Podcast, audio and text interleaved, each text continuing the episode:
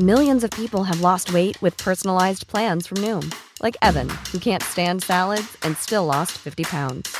Salads, generally, for most people, are the easy button, right? For me, that wasn't an option. I never really was a salad guy. That's just not who I am. But Noom worked for me. Get your personalized plan today at Noom.com.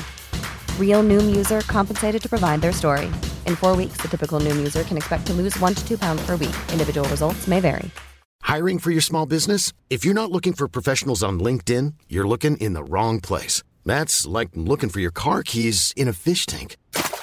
LinkedIn helps you hire professionals you can't find anywhere else, even those who aren't actively searching for a new job but might be open to the perfect role. In a given month, over 70% of LinkedIn users don't even visit other leading job sites. So start looking in the right place. With LinkedIn, you can hire professionals like a professional. Post your free job on linkedin.com slash people today.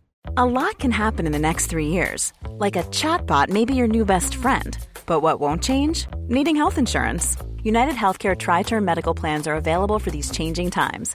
Underwritten by Golden Rule Insurance Company, they offer budget friendly, flexible coverage for people who are in between jobs or missed open enrollment. The plans last nearly three years in some states, with access to a nationwide network of doctors and hospitals. So, for whatever tomorrow brings, United Healthcare Tri Term Medical Plans may be for you. Learn more at uh1.com.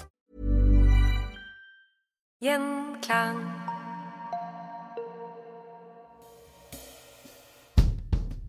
Holmenkollen, verdens mest kjente hoppbakke og et av de sterkeste symbolene på Norge. Hvorfor er det sånn, og hvordan har Holmenkollen endra Norge?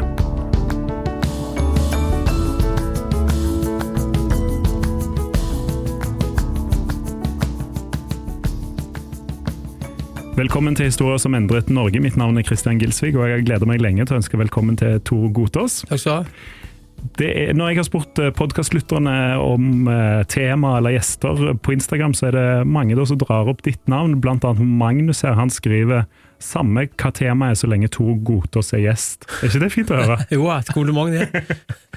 Men det jo, jeg har jo òg gleda meg til eh, til å lære mer om Holmenkollen. og Du har, inn, du har skrevet en haug med bøker, men nå i, i, høst så kom Norske hoppbakker.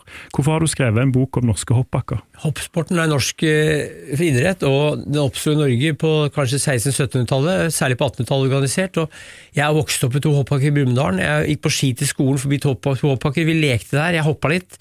Var ikke noen skihopper, men var sammen med de andre guttene som hoppa.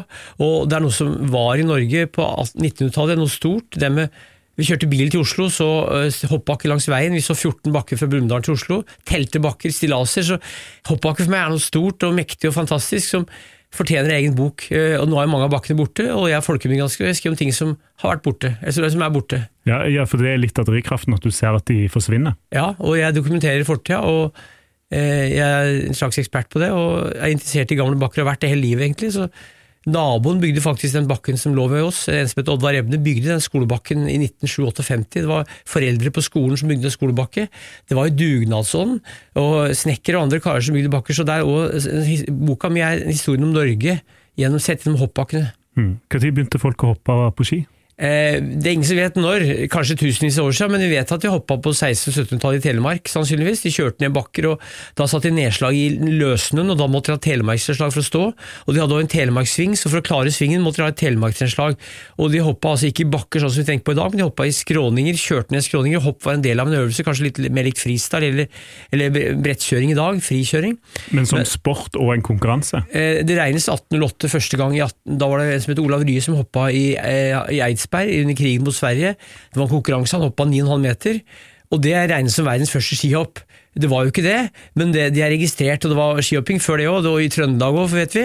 Men i Trysil var det òg hopprenn um, i 1860-åra, eh, 1260, så det regnes som at det er i 1860-åra hvor sporten blir organisert, ja. men ikke sånn som vi kjenner i dag. Mer at de hopper f.eks. i Trysil så ble det kalt et turnskue, hoppet ble kalt et avsats. Og de hoppa over hoppet, så de hoppa, landa nede for hoppet. Og det er til og med ei jente som var med i 1863, Ingrid Vestby, så damene kom til og med, det samme var det i Telemark. Så det var altså en idrett som var um, brukt som en slags oppvisning.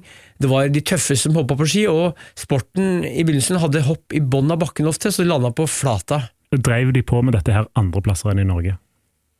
Det kan godt hende, men jeg vet ikke om det. Det kan godt at de drev på det i Altai i Kina eller Mongolia. Det kan godt at de drev på det i Sovjetunionen eller, eller i Sverige og Finland, men jeg vet ikke om det, for Norge er et land med mye bakker, spesielt Telemark, så det egna seg bra. Det kom naturlig, men sannsynligvis har folk hoppa i andre land. Men sporten, kan vi si, den moderne sporten er organisert og definert i Norge på 1800-tallet. Det, det er, går det ikke an å argumentere mot, men helt sikkert har andre hoppa på ski også, i verden.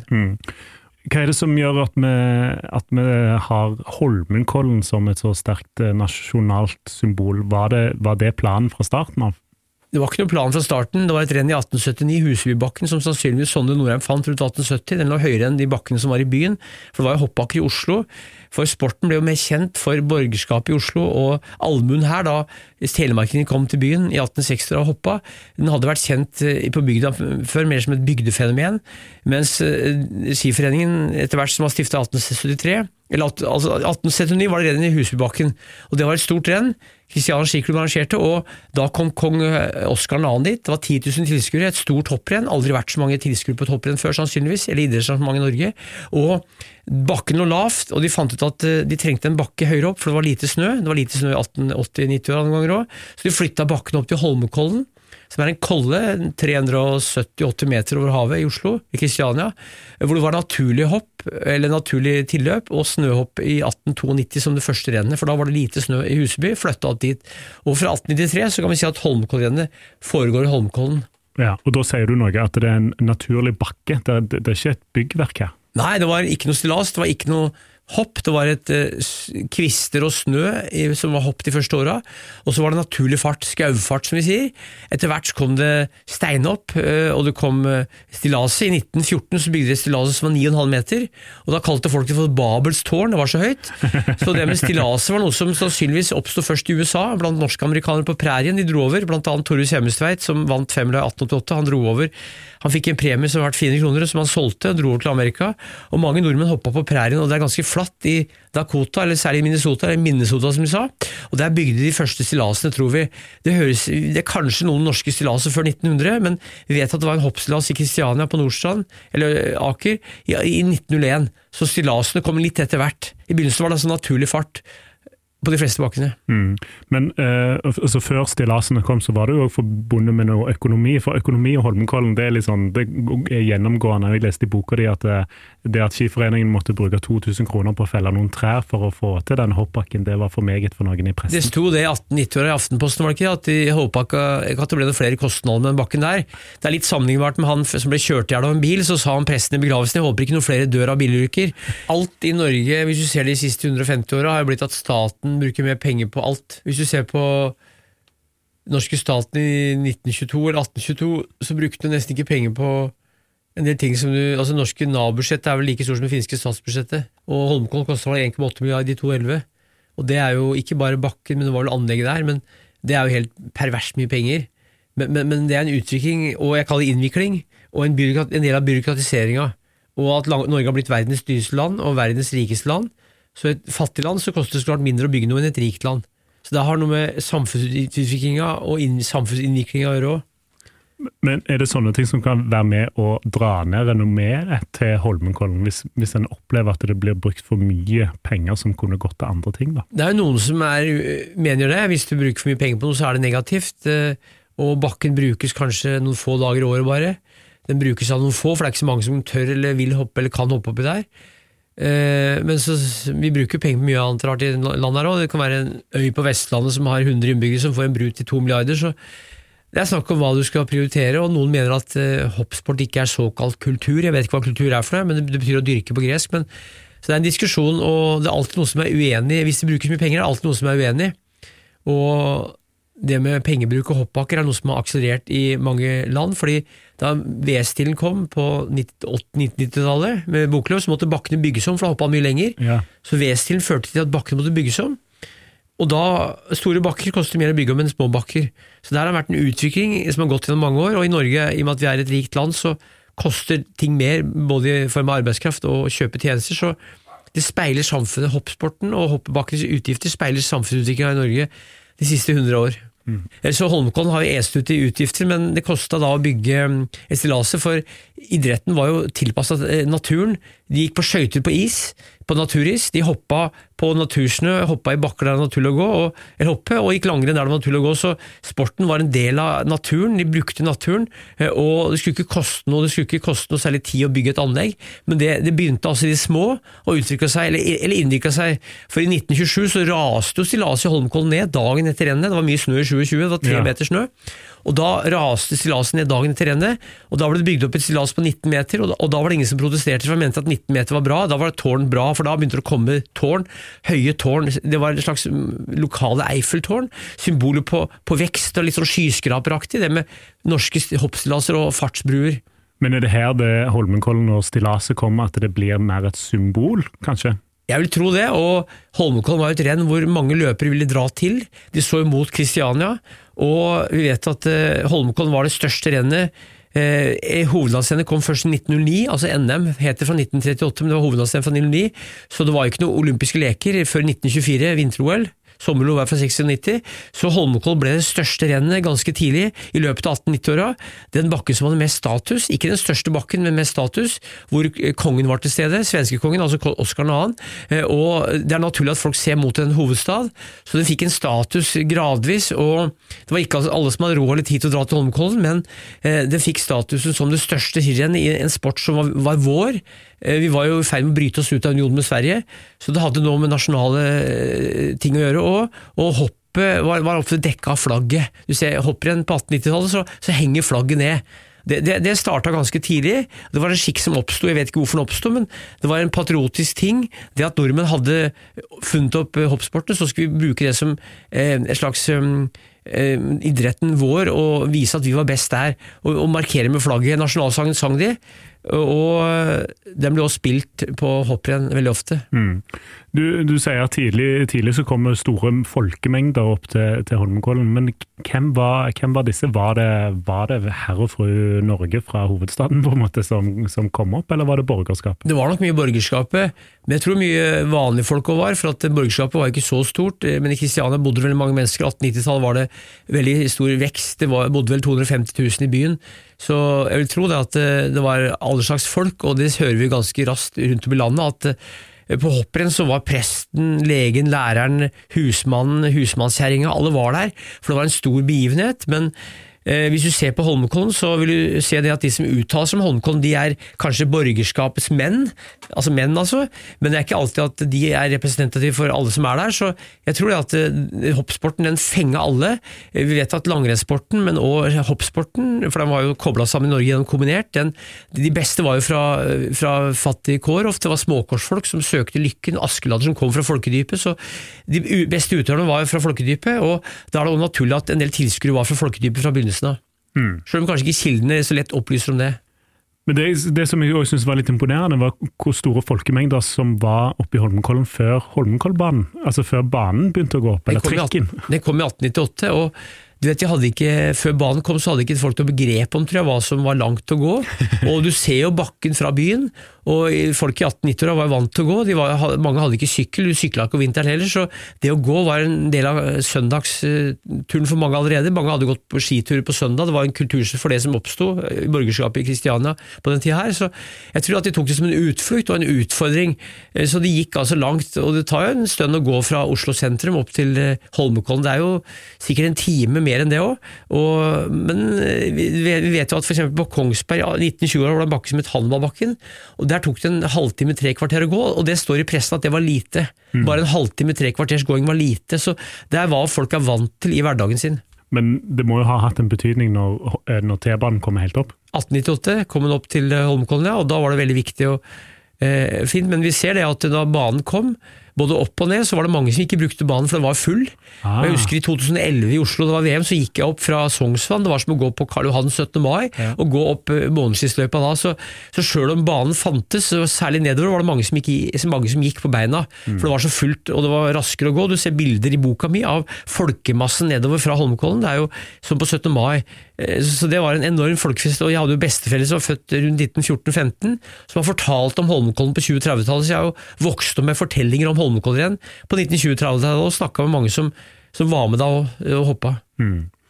Vi må jo snakke litt om dette brysomme tjernet. eh, vann i, i Kollen, det var en utfordring ganske tidlig. Det var en bekk der, og det var et tjern. Og det er jo vann, og på vann blir det ofte is. Og isen måtte jo være tjukk nok, så de testa jo isen. De sto og hoppa på isen, måtte måke snø fra isen, men det måtte jo tåle publikum, så det var en eh, naturutfordring. Men de hadde ikke tenkt at bakken skulle bli så mye større, tror jeg. For i begynnelsen, første renn i 1892 hoppa de 21,5 meter, og det er ikke så langt. Men bakken var aldri Norge, Norges største, som jeg sa, men, men tjernet måtte fungere, og det var en veldig stor utfordring hvert år. og eh, det måtte tappes, og, og isen, hvis det var is, så måtte isen holde. og Da vet vi at de fikk gardister til å stå og hoppe på isen, og de sto på isen og testa. Eh, og Enkelte år så ble det oversvømt, oversvømt. Eh, så, så, det var brysomt i mange år. Og Jeg bodde sjøl i Holmenkollen i 88-89, for jeg jobba på Skimuseet. og Da svømte jeg i, i tjernet hver eneste dag. For på 70-tallet så hadde de jo eh, stupekonkurranser. De hoppa på ski og landa i, i tjernet, så det har også vært en berikelse. ikke bare en, og Du hadde jo tatt sjansen på 80-tallet, en konkurranse med, med båter. så Tjernet var en brysomhet i begynnelsen, men etter hvert så klarte de å temme tjernet. Eh, Sjøl om det var, eh, det var eh, ille. De hadde, en, de hadde, ganske enkle midler å temme det med, men de gjorde det på sin måte etter datida. Men Du har noen beskrivelser som får altså sånn, litt sånn dramatiske skildringer i, i, boka di om hvordan en må liksom jobbe natten før, før et hopprenn for å få vekk vann og, og sånne ting. De måkte snø og fikk bort vann. Og det var jo alvor, og hvis det kom en del tusen mennesker, så kunne ikke Det er eksempler på at folk har gått gjennom is på andre skirenn. Altså, det var jo flere hoppbakker som lå ved, ved elver og ved innsjøer. og mm. Det er eksempler på at folk har gått gjennom isen. så det, det var jo seriøst, det der. altså det kunne ikke, De måtte tilkalle garden og holde, jobbe døgnet rundt. Så det var, det var alvor, altså. Mm. Small details are big surfaces. Tight corners are odd shapes. Flat, rounded, textured or tall. Whatever your next project, there's a spray paint pattern that's just right. Because Rust new Custom Spray 5 and 1 gives you control with five different spray patterns. So you can tackle nooks, crannies, edges, and curves without worrying about drips, runs, uneven coverage, or anything else. Custom Spray 5 and 1. Only from Rust Hey, I'm Ryan Reynolds. At Mint Mobile, we like to do the opposite of what Big Wireless does. They charge you a lot we charge you a little. So naturally, when they announced they'd be raising their prices due to inflation, we decided to deflate our prices due to not hating you. That's right. We're cutting the price of Mint Unlimited from $30 a month to just $15 a month. Give it a try at mintmobile.com slash switch. $45 upfront for three months plus taxes and fees. Promote for new customers for limited time. Unlimited more than 40 gigabytes per month. Slows. Full terms at mintmobile.com. A lot can happen in the next three years. Like a chatbot may be your new best friend but what won't change? Needing health insurance. United Healthcare Tri Term Medical Plans are available for these changing times. Underwritten by Golden Rule Insurance Company, they offer budget friendly, flexible coverage for people who are in between jobs or missed open enrollment. The plans last nearly three years in some states, with access to a nationwide network of doctors and hospitals. So, for whatever tomorrow brings, United Healthcare Tri Term Medical Plans may be for you. Learn more at uh1.com. Eh, eh, hvis vi går, går litt inn på, på, sporten, når er det altså Det er jo et OL i Oslo her. Eh, får Holmenkollen en forhøya status da, eller er allerede altså, Holmenkollen et så stort nasjonalt uh, symbol? på Den var et stort nasjonalt symbol allerede på 1920-tallet, og før det òg. Mm. Med Birger Ruud, Reidar Andersen. Du vet, radioen kom, i, kom radiosending i 1927. Da kan du høre, sitte hjemme og høre nedslag i hoppbakken. Folk hørte på krystallapparater og satt i rom og hørte på 20-30 sammen hørte på radioen. så jeg vil tro at mellomkrigstida, da ble Holmenkollen den virkelig store bakken. Det var nok det før mellomkrigstida òg, altså fra 1918 til 1940.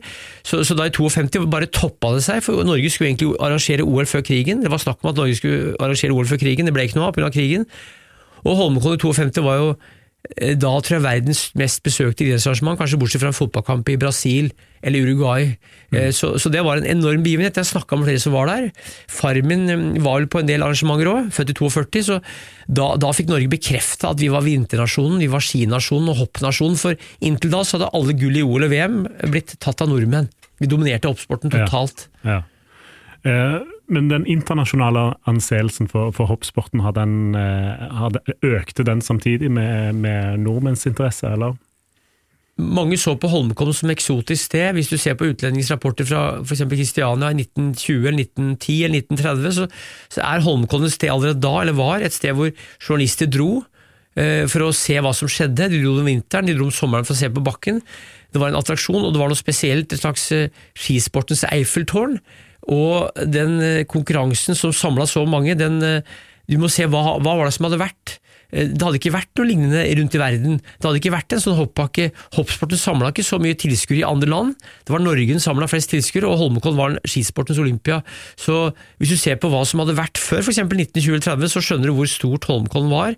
Og hvor, hvor stort det var for bygdegutter som kanskje vokste opp i en bygd med 200-300 innbyggere, på en enslig gard, og stå på toppen og hoppe foran 40 50 60 70 000 mennesker, i en tid hvor ingen hadde flydd ofte. For skihopping er jo flyvning, du flyr jo. Du bryter jo naturloven egentlig og flyr, og mange hadde aldri vært i bil, mange hadde ikke kjørt fortere enn kanskje fartsgrensen var 35 km på, på landeveien, så du kjørte kanskje i 70 på hoppet og, og fløy. Så det var noe veldig spektakulært naturstil med å hoppe på ski. og Veldig vakkert, hvitt, fint norsk, som var vårt, og som utlendinger så på som en norsk eh, særegenhet, eh, og som de ble betraktet som eksotisk. Og, og det her spredde jo journalister, så jeg vet ikke hvor mange som visste om Holmenkollen på 30-tallet, det er vanskelig å si, men det var allerede eksotisk for andre, og veldig kjært for nordmenn. Mm, du skriver i boka om en dansk journalist som kom opp ganske tidlig for, øh, for å se på dette, og han eh, De skildringene som står i boka er ganske morsomme. Han skjønte hva det dreide seg om, og, og skjønte òg at eh, det var stort for en norsk bygdegutt å være på toppen og hoppe der. Han skjønte at eh, bygdegutten fikk eh, varig status i hjembygda. for at Hadde du hoppa i Kollen, det var ikke alle som kunne gjøre det. Hvis du kom til Holmenkollen, enten gikk langrenn eller hoppa på ski, så var du lokal helt resten av livet. Da kunne du snakke om det, og hvis jeg møter gamle menn, særlig da, for det er de som er oppe der, så, så har de hoppa Holmenkollen, og det er noe som alle husker resten av livet. De- Disse verdensmesterskapene også, som, er, som er arrangert her, har jo meisla seg inn i norsk idrettshistorie. Både eh, 82 og 2011, som du nevnte òg, er jo Det var i 30 år, faktisk. I 1930 òg. Da var det Fisseren, det het Ja. VM fra 1937, så det het Fisseren, og da var det Fisseren Ja. i Holmenkollen, så det, var, det første store mesterskapet var i 1930. Og da var det enorm oppmerksomhet, og hvis du ser på hvor mye som skjedde da, hvor stort det var for de som levde da, så må du tenke at hva er det som har vært før? Og Du må ikke se det i forhold til i dag, du må se det i forhold til hva som har vært før det, da det skjedde, og da var det en enorm begivenhet. Akkurat som VM i 1966 i Oslo, det første TV-sendte mesterskapet da særlig langrenn ble sendt på direkten, og mange i Norge hadde TV. fordi eh, NRK begynte å sende fast fra august 1960, eh, og i 1962 var det VM i Zakopane i ski-VM, og det var OL i 64 i Innsbruck, og 66 hadde veldig mange nordmenn fått tak i TV, og da så du jo eh, Gjermund Eggen går langrenn, så så de Bjørn Wirkola i tåka av å hoppe på ski. Det var jo veldig mye tåke så du så nesten ikke noe særlig av Bjørn Wirkola. Så, så det var et stort TV-mesterskap, og en kanal, NRK, samla nasjonen på en ny måte, både gjennom radio og TV. Media har hatt veldig mye å si her, altså. Ja, ja for, for du nevner radio og, og TV-en. Det må jo ha eksplodert når du kan se disse hoppene òg. Eh, Enormt, enormt, og det var flere enn noensinne som så det, men jeg vokste opp med å høre radio og se på, høre radio på skihopping på radio, for det var ikke så mange renn som var kringkasta før. Det var jo VM, OL og VM, VM, VM OL og, og Lahti kanskje, Holmenkollen. Så mange hørte på radio. VM var jo spesielt, for da var det sending på TV direkte, og det som var spesielt 660 var at det var så mye tåke, og du så nesten ikke opera, men du hørte jubelen.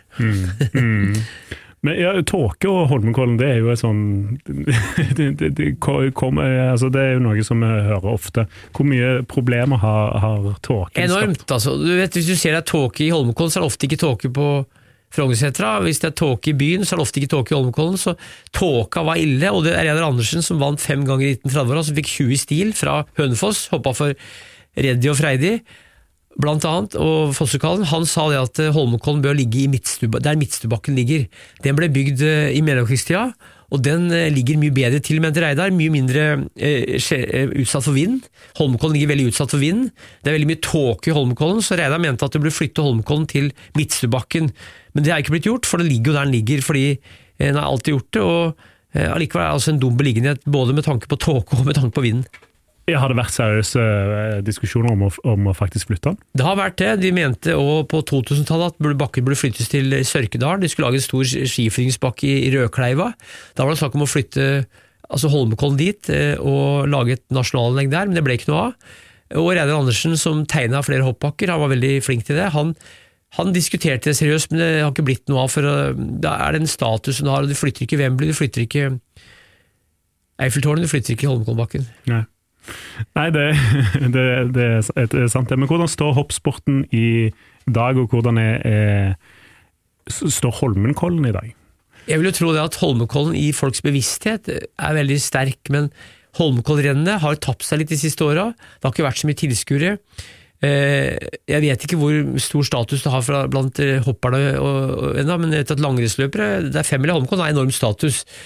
Og eh, er jo viktig renn i verdenscupen på slutten av sesongen i mars. Men jeg tror nok bakken, rennene har tapt seg, men at bakken allikevel har en nimbus og mystikk rundt seg som, som hoppsporten trenger, for den er jo ikke så stor, den omfatter ikke så mange land, og i og med at den oppsto i Norge, og at det var hoppsportens Olympia lenge, så, så er det viktig at Holmenkollen tas vare på. Jeg mener at bakken kan løftes inn i ny, en ny tid, og rennet bør få mer status, men eh, den ligger jo der, og den er vel det mest besøkte turistattraksjonen i Norge, en million, million turister i året, tror jeg.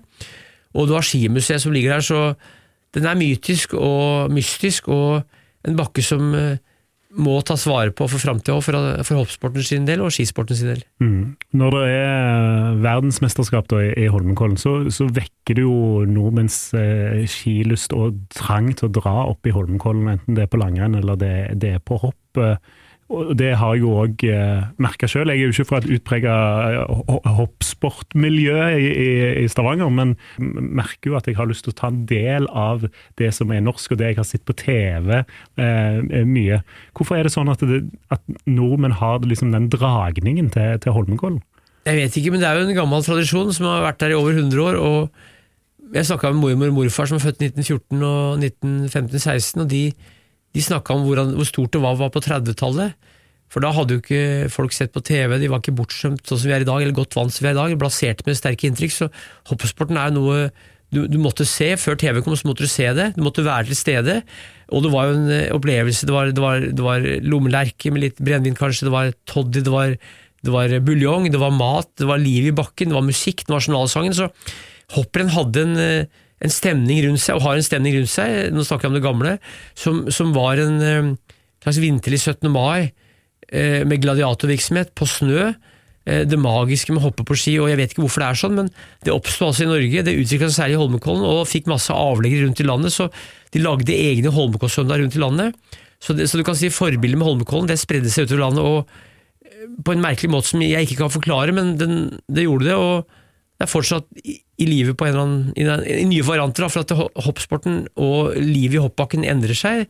Det speiler litt i samfunnet. Da er det kanskje musikk i bakken, det er eh, storskjerm, du kan se det i reprise. Så eh, verden forandrer seg, men de flyr fortsatt i lufta. Det er jo folk som aldri går i nikkers som tar på seg det når det er Holmenkoll. eh, Jeg, jeg, jeg vet ikke hvorfor det, men vi har jo en trang til tilhørighet, til tradisjoner. Vi liker å markere at vi, at vi har et samhold. altså det er noe med nasjonen Norge. Ikke, vi har mye felles i Norge, men skisporten har vært noe som de fleste har hatt felles, selv om de har vokst opp i områder uten snø. Så har de hørt på radioen, sett på TV. Så er, skisporten på en eller annen merkelig måte er, felles for nordmenn. Har vært det i hvert fall. og jeg kan ikke forklare det, men sånn har det vært, og sånn ble det på 1900-tallet, og sånn er det delvis fortsatt. Mm. Jeg husker i 2011 så altså Jeg er jo vokst opp med, med skisport og liksom se det på TV. Jeg husker Bredesen, eh, Bjarte Engen Vik liksom var en som jeg likte veldig godt. Men det var, eh, når jeg kom opp da på i ski-VM i 2011, sant, så tenkte jo ikke jeg at det, du måtte ha på deg et spesielt antrekk. Så med en gang jeg gikk ned bakken der fra T-banen og skulle inn liksom og finne folkemengden der det var stemning, vet du, så begynner alle 'dongeri i løypa'. og da kjente jeg ok, jeg er ikke helt på plass, men, men vi, vi får være- med dette. Jeg, jeg tenker ikke over sånn, jeg går jo i ski- uansett. Jeg. Ja, Nå går jeg i treningsbukse, så jeg tenker ikke sånn, men det er, det er jo praktisk når du er i en hoppbakk og har varme klær. Ja, Hvis du går på ski opp dit, så er det greit å ha treningsklær. Så det er noe med at du bruker de klærne som er praktiske, og fritidsklær. så hvis du går til hopprenn for eksempel i 1922, så sier de at de var pynta i slips. Ja. De hadde fin hatt. Så hopprenn for 100 år siden var jo en eh, anledning til å pynte seg i, i, søndagsklær. altså Det var jo på søndag det foregikk, så søndag så var det mange som pynta seg. De gikk i arbeidsklær resten av uka. Så det har forandra seg litt at eh, mange mennesker går i fritidsklær. Så hvis du ser på kles, bekledningen til tilskuere gjennom tidene, så er det forandringen sporet gjennom hele den epoken vi prater om nå. Ja, ja. Men eh, vi skal snakke litt òg om eh, de kongelige og, og Holmenkollen, men det skal vi gjøre i en eh, annen episode, så blir vi òg på det.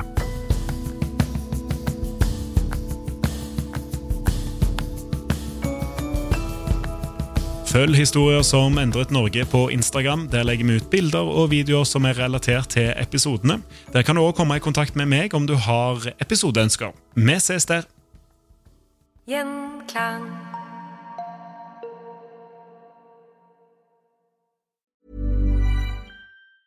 Hi, I'm Daniel, founder of Pretty Litter. Did you know cats tend to hide symptoms of sickness and pain? I learned this the hard way after losing my cat, Gingy. So I created Pretty Litter, a health monitoring litter that helps detect early signs of illness by changing colors, saving you money and potentially your cat's life. Pretty Litter is veterinarian developed, and it's the easiest way to keep tabs on your fur baby's health right at home. Go to prettylitter.com and use code ACAST for 20% off your first order and a free cat toy. Terms and conditions apply. See site for details. A lot can happen in the next three years. Like a chatbot may be your new best friend. But what won't change? Needing health insurance. United Healthcare Tri Term Medical Plans are available for these changing times. Underwritten by Golden Rule Insurance Company, they offer budget friendly, flexible coverage for people who are in between jobs or missed open enrollment. The plans last nearly three years in some states, with access to a nationwide network of doctors and hospitals. So, for whatever tomorrow brings, United Healthcare Tri Term Medical Plans may be for you. Learn more at uh1.com. Mom deserves the best, and there's no better place to shop for Mother's Day than Whole Foods Market. They're your destination for unbeatable savings, from premium gifts to show-stopping flowers and irresistible desserts. Start by saving 33% with Prime on all body care and candles. Then get a 15-stem bunch of tulips for just $9.99 each with Prime. Round out Mom's menu with festive rosé, irresistible berry chantilly cake, and more special treats. Come celebrate Mother's Day at Whole Foods Market.